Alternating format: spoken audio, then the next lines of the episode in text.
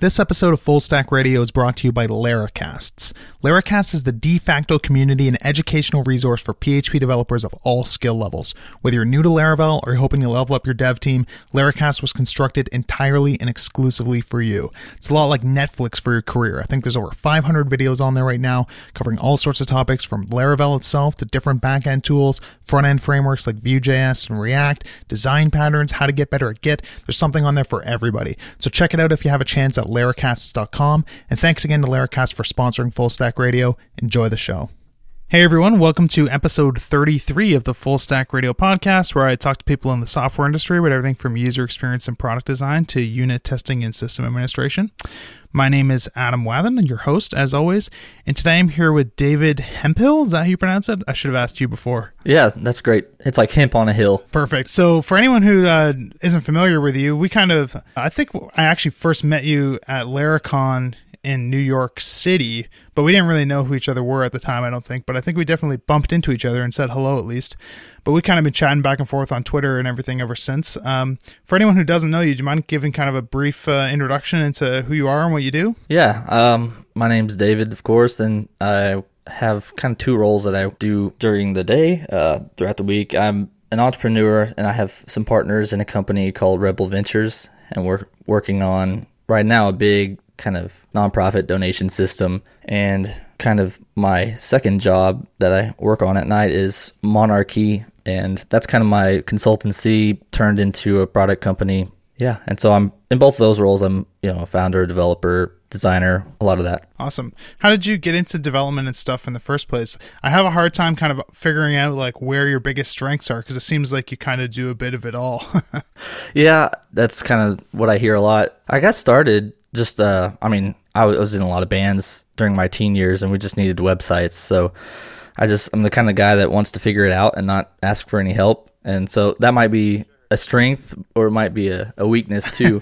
but I just like to figure things out and kind of poke and prod. And so, you know, back in the day when we were I was editing websites on a floppy disk and bringing it bringing it into my school so I could check my work. I actually had to. My dad had a a 386 old old computer and it didn't have the internet on it. It was like Windows 3.0. Didn't have a browser, but I knew enough HTML for my classes that I would go home and write it in a in a text file and save it on a floppy disk, bring it into school and see if it worked. And if it didn't, awesome. it was a it was a big bummer. yeah, so I've kind of just always taken that approach, just do it myself, and and that led me to designing and development, all all all of it. That's kind of what I like to do.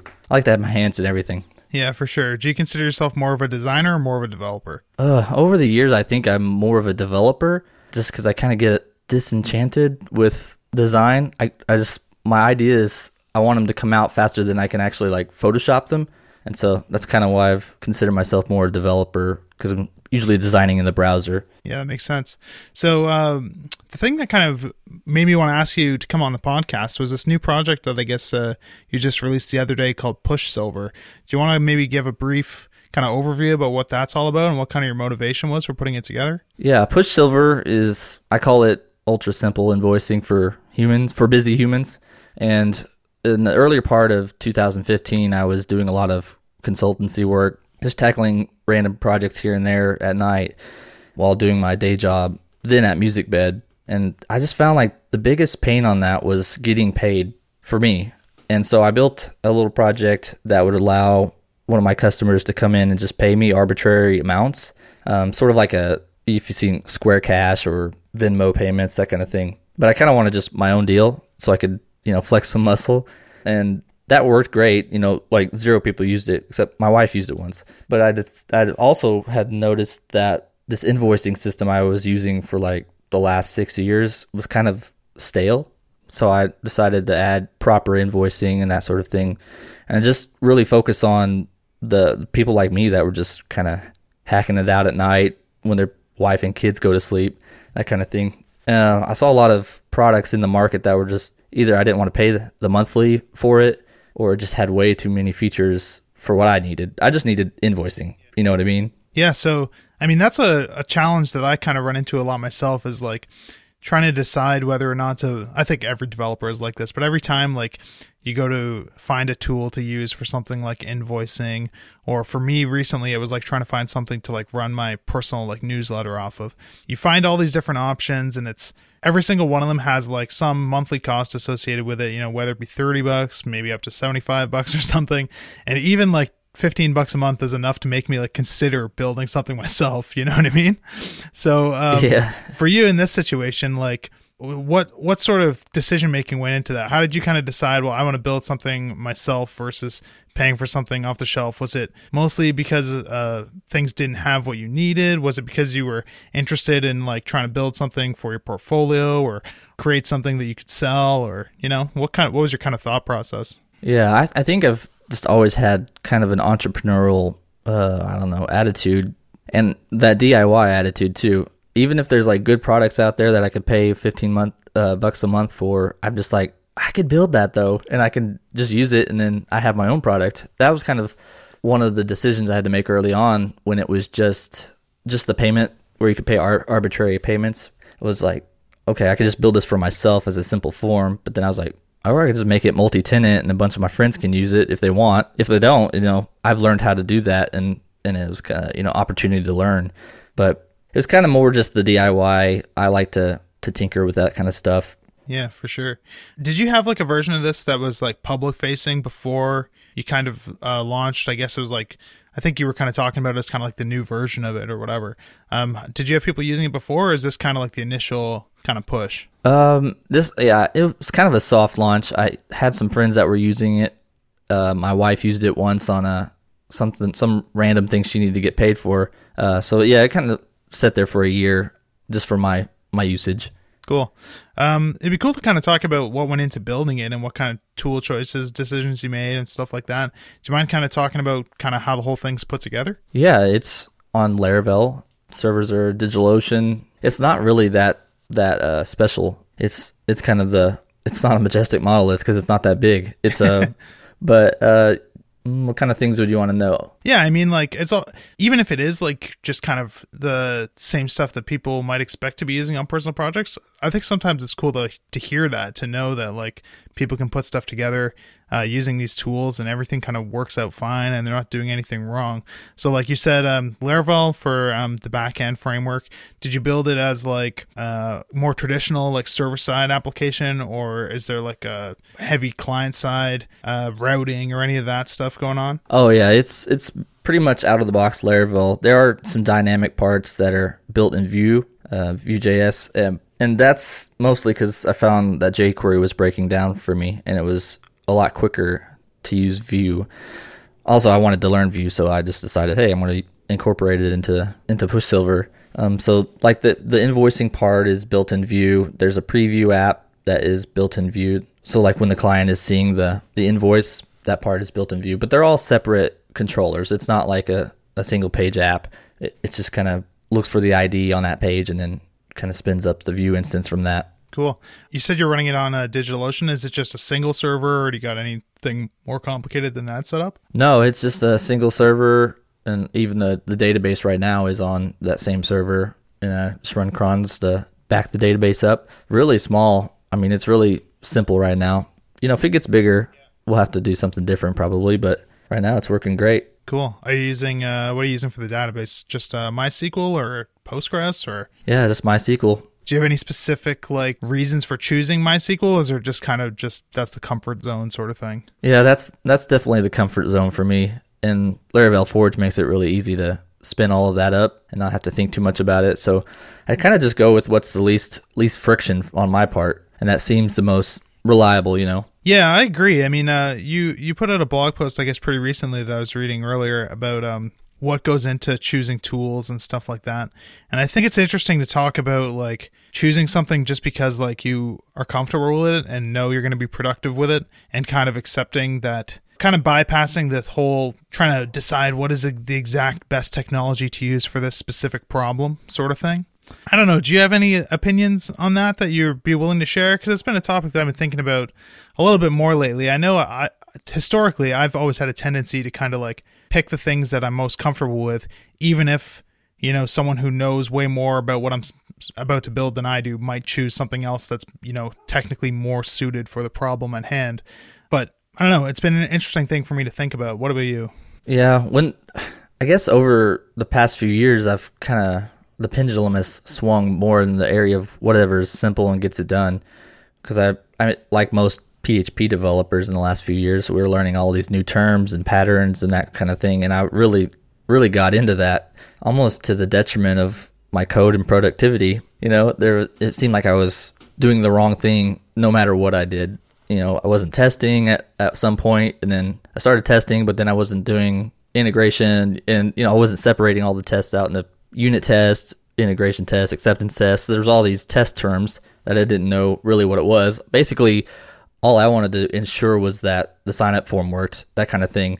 You know what I mean? I just wanted to make sure that when someone signed up, there was something in the database. And whatever gave me that kind of peace of mind is what I went with. And so, really, over the past year, I've just been focused on productivity and whatever makes me that most the most productive and gives me the security to build the products that I like to build is what I'm I'm kind of going with. And right now, that's that's Laravel. Vue is really great, and then I have my own Sass framework that I use for CSS. That yeah, probably makes a lot of developers uncomfortable when they first see it. It'd be cool to get into that uh, soon. I was one other thing I'd like to talk about quickly with Push Silver is um, you know you talked about using Vue.js for the front end.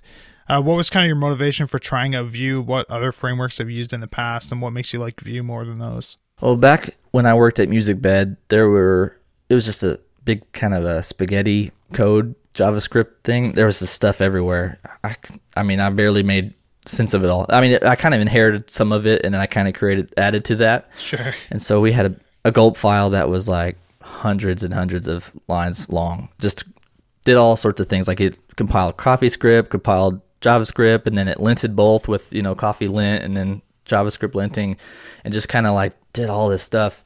And really, over the past couple of years, I guess, is just the JavaScript stuff has been really crazy. Just the tool sets that have come out it seems like every week there's something new that we need to be using. For me, it's like Browserify and Webpack. I don't know. I don't know. I just want to make the parts of my page dynamic, you know, and not not regret it a few years later, hopefully. Yeah, for sure. And so Vue kind of just came into into view. I guess it's been a year, but it, yeah, it just seemed really simple. And at MusicBed, when we were building the new version, we were considering Angular, and we looked at Ember, and it really seemed like Angular had the market share at the at that time. So yeah. they're kind of invested in that. Ember seemed really great and seemed stable, which was important, but is it was almost kind of a thing where we couldn't find developers. It was going to it was, seemed like there were very many Ember developers that were actually building things and were on the market. And so, but Angular, it seemed like you could get developers to work on it pretty easy. And so I liked a lot of the Angular things. I didn't build a bunch of that on the MusicBed side, but when it came time to do Push Silver, Vue had already popped up, and I was like, whoa, this thing seems really simple, almost like too simple. Like maybe I didn't understand it totally, but then you get on Laracast, and that makes you feel better about everything because you feel like you can just learn so much. And so that that gave me a lot of confidence to to go forward with Vue, and I I really like it. It's really makes a lot of sense for me. Yeah, I mean, I totally agree. I did a bunch of work with Angular. I still work with Angular on the odd project here and there. But the way that I always like to use Angular was kind of the way that it seems like a lot of us are using Vue these days where you're not doing like a separate API and separate like client side application. You're just kind of sprinkling in like the odd dynamic component here or there sort of thing, right? And I always found it was kind of tricky to figure out the best way to do that with Angular. Like, it seemed like there was a bunch of approaches you could take to organizing things and structuring things, and not really a lot of conventions or not really a lot of strong community agreed upon ways to do things. It feels like every time I jump onto a different Angular project, um, the build process is completely different. The project is organized completely differently. And then you look at something like Ember. I don't think Ember can even really be used the way that I would want to use it on an application. Like maybe you can use it to like just sprinkle in some JavaScript here and there, but uh, it seems to really want you to do like a full client side and server side separation. Like they have their own CLI tool that scaffolds out a whole new app for you and stuff like that. So in the market that I find kind of feel that Vue fits in, I feel like the only competition that it had that I ever worked with that really like fit the same niche was like Knockout years and years ago. I don't know. Did you ever do any stuff with Knockout in the past? I haven't, but I've since finding Vue, I've found that there's a lot of similarities with Knockout. Yeah, Vue just seems to be like better than Knockout in every way, but it's still the same sort of uh kind of approach where it fits in real nice if you're just building something that's meant to be a more traditional, you know, server rendered, server routed application for sure. Yeah, you hinted on something there in the middle of that. You were saying like it wanted you to go single page app like Ember did. And I felt I feel that pressure even with like Angular sort of, but it feels you know, I knew that because I'm a compulsive view sourcer like on Laravel Forge, he had uh, Taylor used just a, a controller for each page and i was like oh okay there's an actual app that's making money that can just do it and it doesn't have to be a full single page app it kind of gives you some confidence knowing that you can you just want to sprinkle it in on a few pages and that's fine and you're not going to be punished for it. And i think vue kind of allows for that. And then when you're ready to to grow or, or like with Push Silver i feel like there's some flows that i could do that maybe there are like three or four views that would benefit from having a router kind of thing. I don't feel like it's that big of a step to go to that Yeah, for sure. There's something about using Vue that just like doesn't make me feel guilty about doing things that way. Whereas, like you said, like especially with Ember, you feel like you're doing totally wrong if you do it that way. And with Angular, you still kind of feel like you're doing it wrong because it feels like you're carrying around this whole giant big tool chest full of stuff, and you're only using like one tool out of it. But you still have to kind of build up the whole thing everywhere. I don't know. That's how it felt like for me, at least. With Vue, it just seems like you know the library itself, the main library basically just does the one thing. You know, it lets you bind some stuff to somewhere in the view and uh, do like handle the two way binding stuff. And it's just kind of a view thing. View in the sense of like, you know, your view layer. And if you need to pull in the router, you know, you pull in the router. If you need to do like HTTP stuff, you pull in the HTTP component. You don't need to feel like you're carrying around the whole thing or a bunch of stuff that you're not actually using and feeling like you're somehow doing it wrong for not using enough of it, you know? Yeah, exactly. On the during my daytime work, I'm working on a big donation system, and, and it's using Vue as well. And we're doing the each page is its own controller kind of structure, and I mean that's exactly the kind of I like working with the server. Honestly, APIs are cool too, and we have a bunch of that on DonorGive, which is the product I'm working on. But I feel like anything I can do on the server is going to be a lot faster. It feels like the only other thing that I wish I could find in a JavaScript framework is something that allowed me to to spit the page out and then have sort of the the instance of Vue or whatever it is kind of populate its data attributes based on what's in the DOM already. I don't know if that makes sense. So like I could spin Yeah. through my my posts in in the view on the Laravel end and then have a Vue instance that's spun up with like the initial state just binds that to page. what's there and reads it reads the data from the view instead of like initially creating it. I know you're saying like I think you can do it with React. Like you can do like server rendered React components and then React can like bind to the existing component once the page loads up. Because you're right, that would be totally nice, especially since you're already serving the page from the server anyways, right? So since the server has to go do all that stuff, it seems kind of like a waste to have it do all this work to render basically a page that contains no data, only to do like another HTTP request to get the data and then populate some template and have to work around like, you know, flashing the unstyled template or having to put in like some loading spinner and and stuff like that. It'd be nice if you could just have it all spit up like right away and work. I mean, maybe that's something that could be looked into doing like server rendered Vue stuff down the road, but that would be a really cool feature for sure. Yeah, I've, I've seen I've seen somebody do that with Knockout.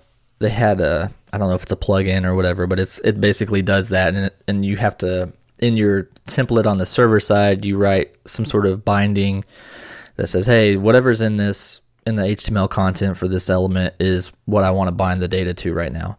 But I haven't seen a good way to do it on Vue, and so I've just done what you said is make a loader indicator and then go fetch it from the API and then kind of render the page that way. Yeah, that's and that's worked fine for me. The I would say honestly the biggest um annoyance that I've run into there that I I haven't come up with a solution to mostly because I probably just haven't spent enough time thinking about it. But the only thing that kind of bugs me is when you go to make like an Ajax request to get your data for your component, but the Ajax request is like almost too fast and like the loading thing just like looks awkward because it doesn't like sit there long enough for like you to even register what it is. It just looks like some weird flash of something else. You know what I mean?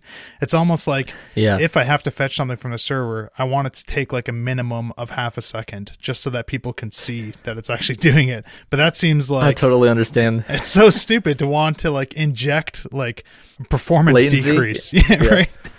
But uh, that's how I feel Yeah. sometimes, and I don't know what like the best way to uh, work around that is. One thing actually, you know, that I have seen people do more and more lately that um maybe is a better solution to that is like I think I see this on like Facebook on like their mobile app and stuff like that. Instead of showing like a loading spinner, they just show kind of like the same structure that you would expect to be there, but like with like placeholder colored blocks where like the text would be or something that just kind of fill in once the stuff is loaded. So it's not really like a jerky transition, but maybe like working towards UIs that feel more like that. Maybe that's like an approach that can help solve that problem. I don't know. Uh, what do, what do you think? Like sounds like you've experienced the same uh, kind of annoyance sometimes. Yeah, I definitely understand what you're saying because it can look just as jerky when your your loading indicator uh, it shows for maybe 50 milliseconds or whatever, and then dis- disappears and all the data's there because you're like, what was that? Did I miss something? It's just as bad as not having you know cloaked your your DOM element you know in Vue. So I have on some instances in in these products uh, had like a set timeout that once the data is already loaded, I still wait for a couple milliseconds. That way, it feels like that it actually loaded. I also read an article one time that was like when you're in like a checkout form and you're adding or you're trying to check out and you're you're doing that final step where it's going to process the transaction. You always notice like on Travelocity or something like that, it takes a really really long time. But nec- you know it doesn't necessarily actually take that long on the server. It's just like you know you're buying something in a cart and it's just you hit purchase and it's bloop, it could be that fast, but sometimes that f- gives you a little bit of anxiety as a user. This article was saying, and so that some some development teams have actually added latency into that to make it feel like it's Like working really actually doing right? something. Yeah. Yeah. like it's churning in the background, and there's you know mice on or hamsters on the wheel spinning this whole thing up in the background, and it's real secure and all that. And so I kind of want it to feel right, and so if that means I have to use a set timeout after I've loaded the data already, I'm fine Yeah. with that. Yeah. I, I did start experimenting with like using a set timeout and kind of wrapping that in a promise with whatever the Ajax call was and doing like a promise dot all sort of thing. So it kind of is like it's going to wait at least 300 milliseconds, but if the Ajax request takes longer than that, then it'll use that time. You know what I mean? So if it takes 350 milliseconds Yeah. to do the HTTP request, it's not going to wait 650 milliseconds. It'll just be like, what's the shortest amount of time above 300 milliseconds? But uh, I don't know. It'd be neat to kind of bundle that up maybe into some sort of reusable thing where you don't have to worry about uh, specifying all that. I mean, your code starts to get noisy when you start doing stupid stuff like that in different places, especially if it has to be like a different time for different animations or I don't know, man. I feel like really nice front end interactions are, are must be one of the hardest things to do as a developer. It's something I don't have a lot of experience in that I'd like to get better at this year for sure. Yeah, I've always kind of favored the server just because maybe that the JavaScript side of it is my Achilles heel. You know, I've always kind of just, oh, I'll show a list of errors at the top of the screen, and if there's five errors on the form, that's fine with me. Instead of going through the the pain of like figuring out how to outline the text fields or adding little helper text underneath the field, you know, kind of that sort of thing. Yeah, like I've always just favored this is, I guess that's what laziness is. But you know, when you're doing, you know, the server side, you're doing the front end, you're doing the design, you're also trying to be a founder. You know, it's kind of Oh It's yeah, hard to wear all those hats. Be, you can't go like full the whole uh, thing on every single thing, right? You kind of have to figure out well, what's the uh, eighty percent value it can get in the twenty percent effort, sort of thing. yeah, exactly. You know, there's some of these. It's it's really hard when you look at large companies like like Stripe or or whatever, and they've got all these beautiful animations, and you're like, man, I want to have that, or I won't even be considered in the market, or my products won't seem as legit. But really, I mean, that's you got to think about it. The company has taken millions of dollars of venture funding. They have a, a development team of anywhere to 30, 100. You just can't compete against that on that level. So you have to, you know, kind of differentiate on different things.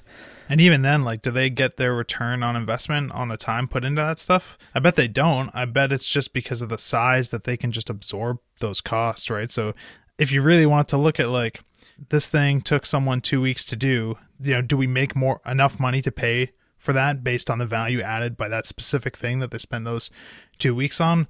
In most of the cases, it's probably no. It's just that the size that they're at, they're able to absorb that, and you know, someone decided that it's it's that's important to them for the image of the company, but does it really contribute? Or, or maybe like it's one of those situations where that two weeks of work to do that one animation on the homepage, like that only matters if you spent that same amount of time doing animations everywhere else. You know what I mean? There's like some minimum amount of investment before the whole thing feels like it has that same level of polish and attention to detail that it actually pays off. I don't know.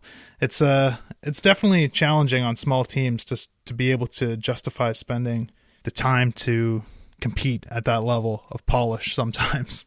Yeah, and some of it I'm just not very interested in. Like did you read that article about Medium and their crafting link underlines? Yeah, I did. where, where they spent weeks crafting the underline. It's just like that kind of stuff. You know, they have tons of money to to do that sort of thing, and if they have people that are really interested and passionate about that, that's great. I'm not personally that interested in working on, you know, proprietary underlining of letters. Sure, that was actually. Rather, I, I did find that to be a really interesting article, just from like, um, I don't know, it's, I don't know what I thought was interesting about it. I think it's cool to like see someone care that much about something that small and like the level of effort and craftsmanship put into something like that, I think is admirable.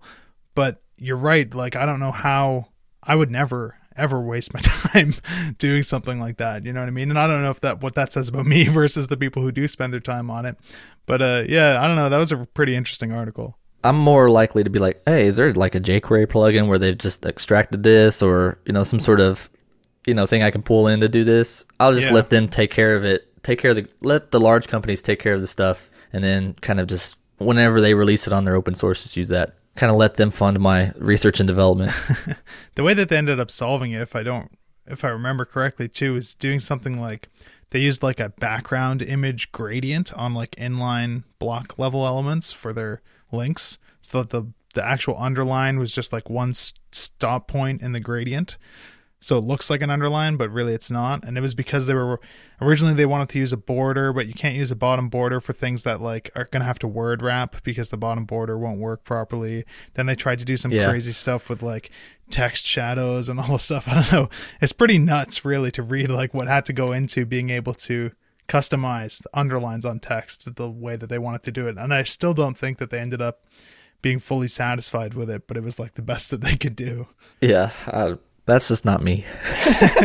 um. So the other thing that would be cool to talk about is uh, you kind of mentioned it briefly, but you have that CSS framework that you kind of put together.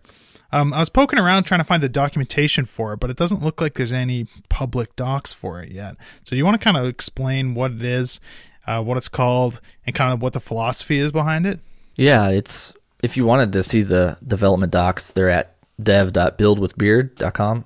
Okay. And currently working on version 2.0 which is like the big update and kind of that will will have a little bit more marketing behind it but yeah it's, i it's i could call it an extremely pragmatic and utility focused css framework and it's built for me to do to it really helps me in designing in the browser and it's got a hyper focus on the utility class strategy which you have which you can find in frameworks like Bass CSS, if I'm saying that right. I don't know if it's Bass or Base yep. CSS. Yeah, Have you I'm seen that? Sure. Yeah, I'm not sure it's and pronounced then, either though. Or tachyons, or it, it's also kind of in the same family as something like Atomic CSS. If you've seen that from Yahoo.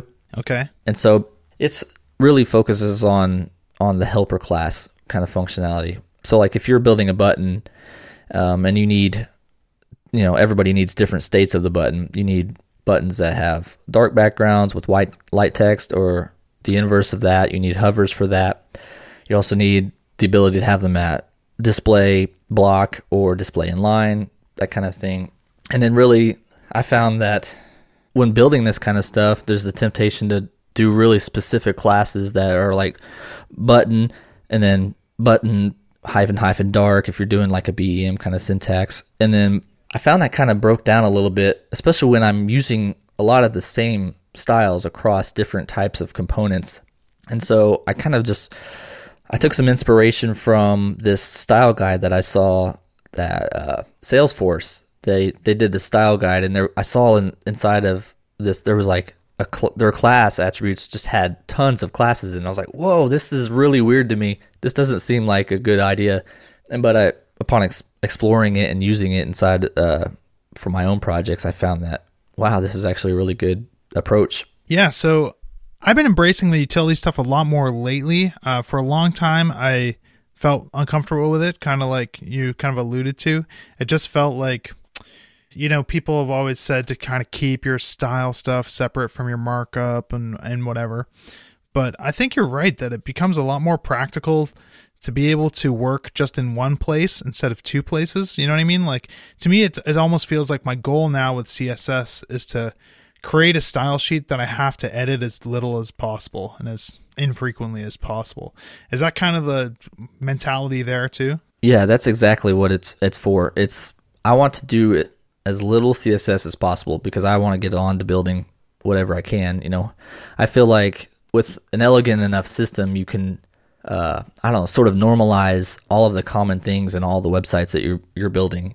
So for that, for me, I use uh, in Beard a scale of 10 different levels of gray, you know, going from white to black. And I just use those. I have a, a scale that I use, and I know that I can go BG G005 and get that amount, or I can go BG G20 and get that that level on the scale. And so uh, I find a lot of times that in, when I'm using Beard on a project that I don't even have to like go edit the CSS because I have a helper class that's ready to go that I can kind of get what I want right there and that allows me to to be more focused on des- the design and the, the, user experience of the product or the development of the back end rather than kind of futzing around with you know a Sass kind of thing.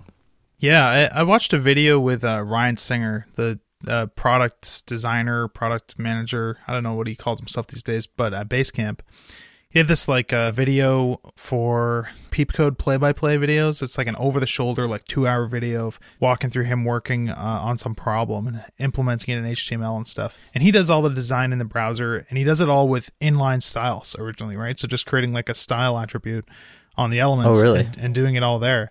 And I don't think that's the right way to go, like when you want to put something in a production, because uh, you end up I mean, a lot of the time these utility classes end up combining a couple different attributes, right? Even if they just serve like one purpose, which might be like center this block element, that's usually, you know, apply a margin left and a margin right or or whatever, right? But um I thought it was interesting because you can take that sort of approach to designing, you know, in your markup with these utility classes and kind of just be done, which I think works great a lot of the time. I think probably the biggest challenge that I run into when I'm styling stuff is when I have just like some one off thing that is only ever going to exist once that needs a bunch of styling related to it, right? Uh, good examples of this is usually stuff that's on like marketing pages. Um, where you're not, you don't really have like a system in place. You're not building like some reusable component. It might just be like one part of one page has to look this way. And uh, what I would do historically in the past is I would create like a class for it and I would put all the styles for it in the class, even though that class only ever got used once on the whole site. Lately, I'm switching that around a little bit and kind of doing the opposite. I feel like that is like the equivalent of like premature abstraction, but in like CSS, you know, where you're like creating something that is really you should only do if it's meant to be reused in a bunch of places and it's going to save you a bunch of work. But I've been finding it works way better for me to take like a really focused set of utility classes and just build it in the markup with the utilities. So does it need like padding left on this one element? Then I'll add the padding left with the utility class rather than trying to come up with some name for that thing and give it a class and do whatever. And then if, you know, I run into a situation where all of a sudden I need that exact same sort of thing somewhere else and I don't want to duplicate all the styles because I don't want to necessarily deal with maintaining, you know, the, those combination of utility classes in two places, well then maybe it makes sense to create a class. But I'm finding like preferring utilities and only like extracting classes when extracting the classes makes it easier to maintain than the utilities has been like a way better approach. Yeah, for sure. So like going back to that button example, if I needed that button to be for some reason positioned absolutely, I would write that in a in a, a separate class. But then everything else that's more is the common elements like the background, the text color, the text size, the the font weight, uh, the letter spacing, all of that. I can abstract that and use that in, in so many places as their own utility classes, and that's kind of where Beard has you know LS1 class, and that's letter spacing on the first level of the scale, or LS2, and they're even responsive so that on different levels, I want letter spacing to be to change. You know, because when you're resizing the viewport and it's smaller, you know, you, the text will look better with maybe an LS3 or you know letter spacing three, and then as you grow up, it might look better with it spaced out a little bit more, and so they're even responsive in that way. And so yeah, I found that anything that uh, most of the things that I design at least can be uh, kind of normalized into into beard. And so if I find anything that I'm doing a lot that I'm like, oh man, I really need I'm writing a helper for this for this one project, but this really could seem useful for to be in the framework. That's when I'll I'll drop it. I'll drop it in beard and use it then. And that's where I've gotten stuff like the font sizing or the the text colors, uh, that kind of classes. Yeah, that makes a lot of sense. Do you have like um like a set of variables or something that someone's meant to kind of like configure at the start of the project to get like if they want to set you know whatever fonts they're using or colors they're using and stuff does it kind of like rebuild itself or you have like a set of mix-ins or something that you're using or how's that all sort of set up? Yeah there's a, a the settings that you can you can set before you import beard and then so like there's the beard reset. If you don't want to use the reset inside beard you can just set it to false or if you don't want the responsive features, you can set it to false, which might be helpful if you're just doing like if you've got Beard pulled in for maybe like a PhoneGap type app, you don't really want all of the extra helpers like the LG because those are actually quite sizable in the output CSS. So you can disable that kind of thing. Also, you know, you can configure the grid, the gutters, you know, the column sizes and that sort of thing, the site width. Um, and yeah, you can set like sans serif to be whatever you want. And it's just kind of, there's a whole bunch of things you can configure in it branding colors. And so Beard will loop through all of your branding colors and create those as, you know, the .bg1 will stand for the first branding color. .bg2 will stand for the second branding color. And by default, I think it has, there's five, but you can set any amount and it will generate all of those. You know, so it'll, it'll go through and set, create background classes, text color classes, border color classes. And uh, there's also settings for border widths that you can you can set. I I know that I need at least from one to ten pixels on border widths, and depending on that variable, it'll generate the right amount of classes for that. Cool. Yeah, that makes a lot of sense, man. I'm looking forward to uh, being able to play with it. What's uh what's kind of the latest status on it? Um, I'm working on the documentation because you know something that's kind of this I don't know feels kind of far out for a lot of front end developers to use. Uh, it needs a really good documentation to get started quickly so that's what I'm kind of working on right now. It, the API is pretty much stable, and I've been using like on Push Silver, I used Beard, and I'm just using the V2 uh, develop branch, and so it's stable. And I've got my friends that uh, my friends at MusicBed, they they really liked Beard. Actually, that's where Beard grew out of. Was we had this internal library called Kombucha that kind of had the same sort of philosophy, and I sort of once I uh, moved on from there, I kind of took the idea of kombucha and brought it out and made beard. They've they've since backported that to beard uh, to to use beard instead of kombucha. And so, uh, but yeah, the, the documentation is what I'm working on right now, and there's a, a few few other things that I'm kind of tweaking before I release it to the world. Cool, man. How are you planning on like distributing it? Like this is something that I don't really have like a great sense of what the best way to do is anymore with front end stuff because it seems like you know some people use Bower, some people use npm. It seems like npm is starting to win the war. I think even for front end stuff. But uh, what's the plan for Beard? The plan will be to have it on Bower, which is what it's on right now, and npm. I think you're right. I think npm is winning the war. Uh, my friend Andrew is always kind of crapping on Bower I'm not really sure. I think it's a JavaScript person thing, but you know, I've, I've found that hey, man, I'm, the only reason I need Bower is for Beard, and so I'm like, that's probably a pain point that shows me I need to have it on npm. But yeah, that's that's gonna be the two ways. You can also download it just as a, a CSS file if you just want to drop it in and do something real quick. We recommend though that you pull it in and then you copy the configuration or the the imports and uh, copy those into your your main file and kind of put your styles in the middle of these declarations. There's a special spot for it after the objects and before the helpers. Kind of basically is where it goes. Kind of helps you uh, keep the specificity level in the right way. Having the helpers at the end, it follows this. Uh, have you seen uh, it's CSS? I don't know if it's ITCSS. It's from Harry Roberts from CSS Wizardry he had a talk that was talking about his approach to that, and it was it was that basically. You start with your your reset. Um, he has English terms for it because he's from England, I think. But uh, his helpers are called trumps, and they basically trump everything else before. And that's kind of our helpers. They're all set with importance so that you can rely on them being there no matter what you have previously in your CSS. So if you have like a card and you want to make sure that that text is is black, TCB will do that it will override because it has important set on it. That kind of scares people too. Yeah, I think it makes sense for the, the utility stuff though, because a lot of the time you'll end up with like you might have some class that you apply to something that has like some padding on or or whatever, and you want to override that padding in this specific case. And you know, if you're going out of your way to like apply a class that only does one thing, it'd be pretty silly for it not to do that thing because of some specificity issue. Yeah, for sure if you're building with beard at the start you're and you're embracing the kind of the, the workflow that we suggest you're waiting to the last moment to extract a class that's specific to this one instance of an element. And so you wouldn't run into issues with padding because you'd be using ph1 which is padding horizontal 1 you know and or pv2 which stands for padding vertical 2 you know using the second level in scale. But yeah, if you're going to drop beard in on a project and want to to use it to kind of like I use it. We have a front end developer on our on our product donor, donor give, and sometimes I need a piece of the user interface done, and I you know he might be out for a couple days or something, and so I'll, I'll build it out in beard and say, hey, if you don't like it, you know you can go build it out yourself, or if there's some aspect of his interface already that I need to change.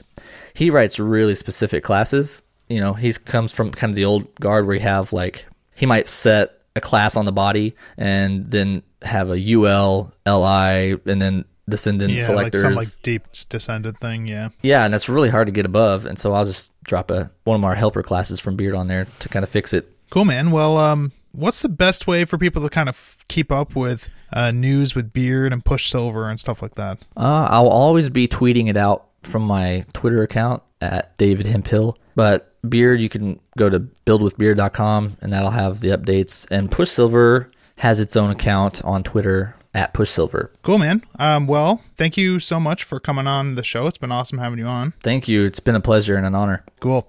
Um, so, if anyone wants to uh, keep in touch, the best way to follow you is on Twitter and uh, check out your projects on Twitter, which I'll link up in the show notes. Uh, if anybody is interested in looking at the show notes for this episode, they'll be at www.fullstackradio.com slash 33. If you can rate and review the show on iTunes, that's always helpful and helps us reach more people.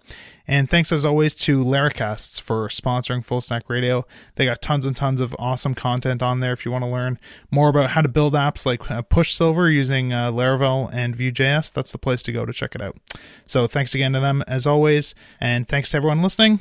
See you next time.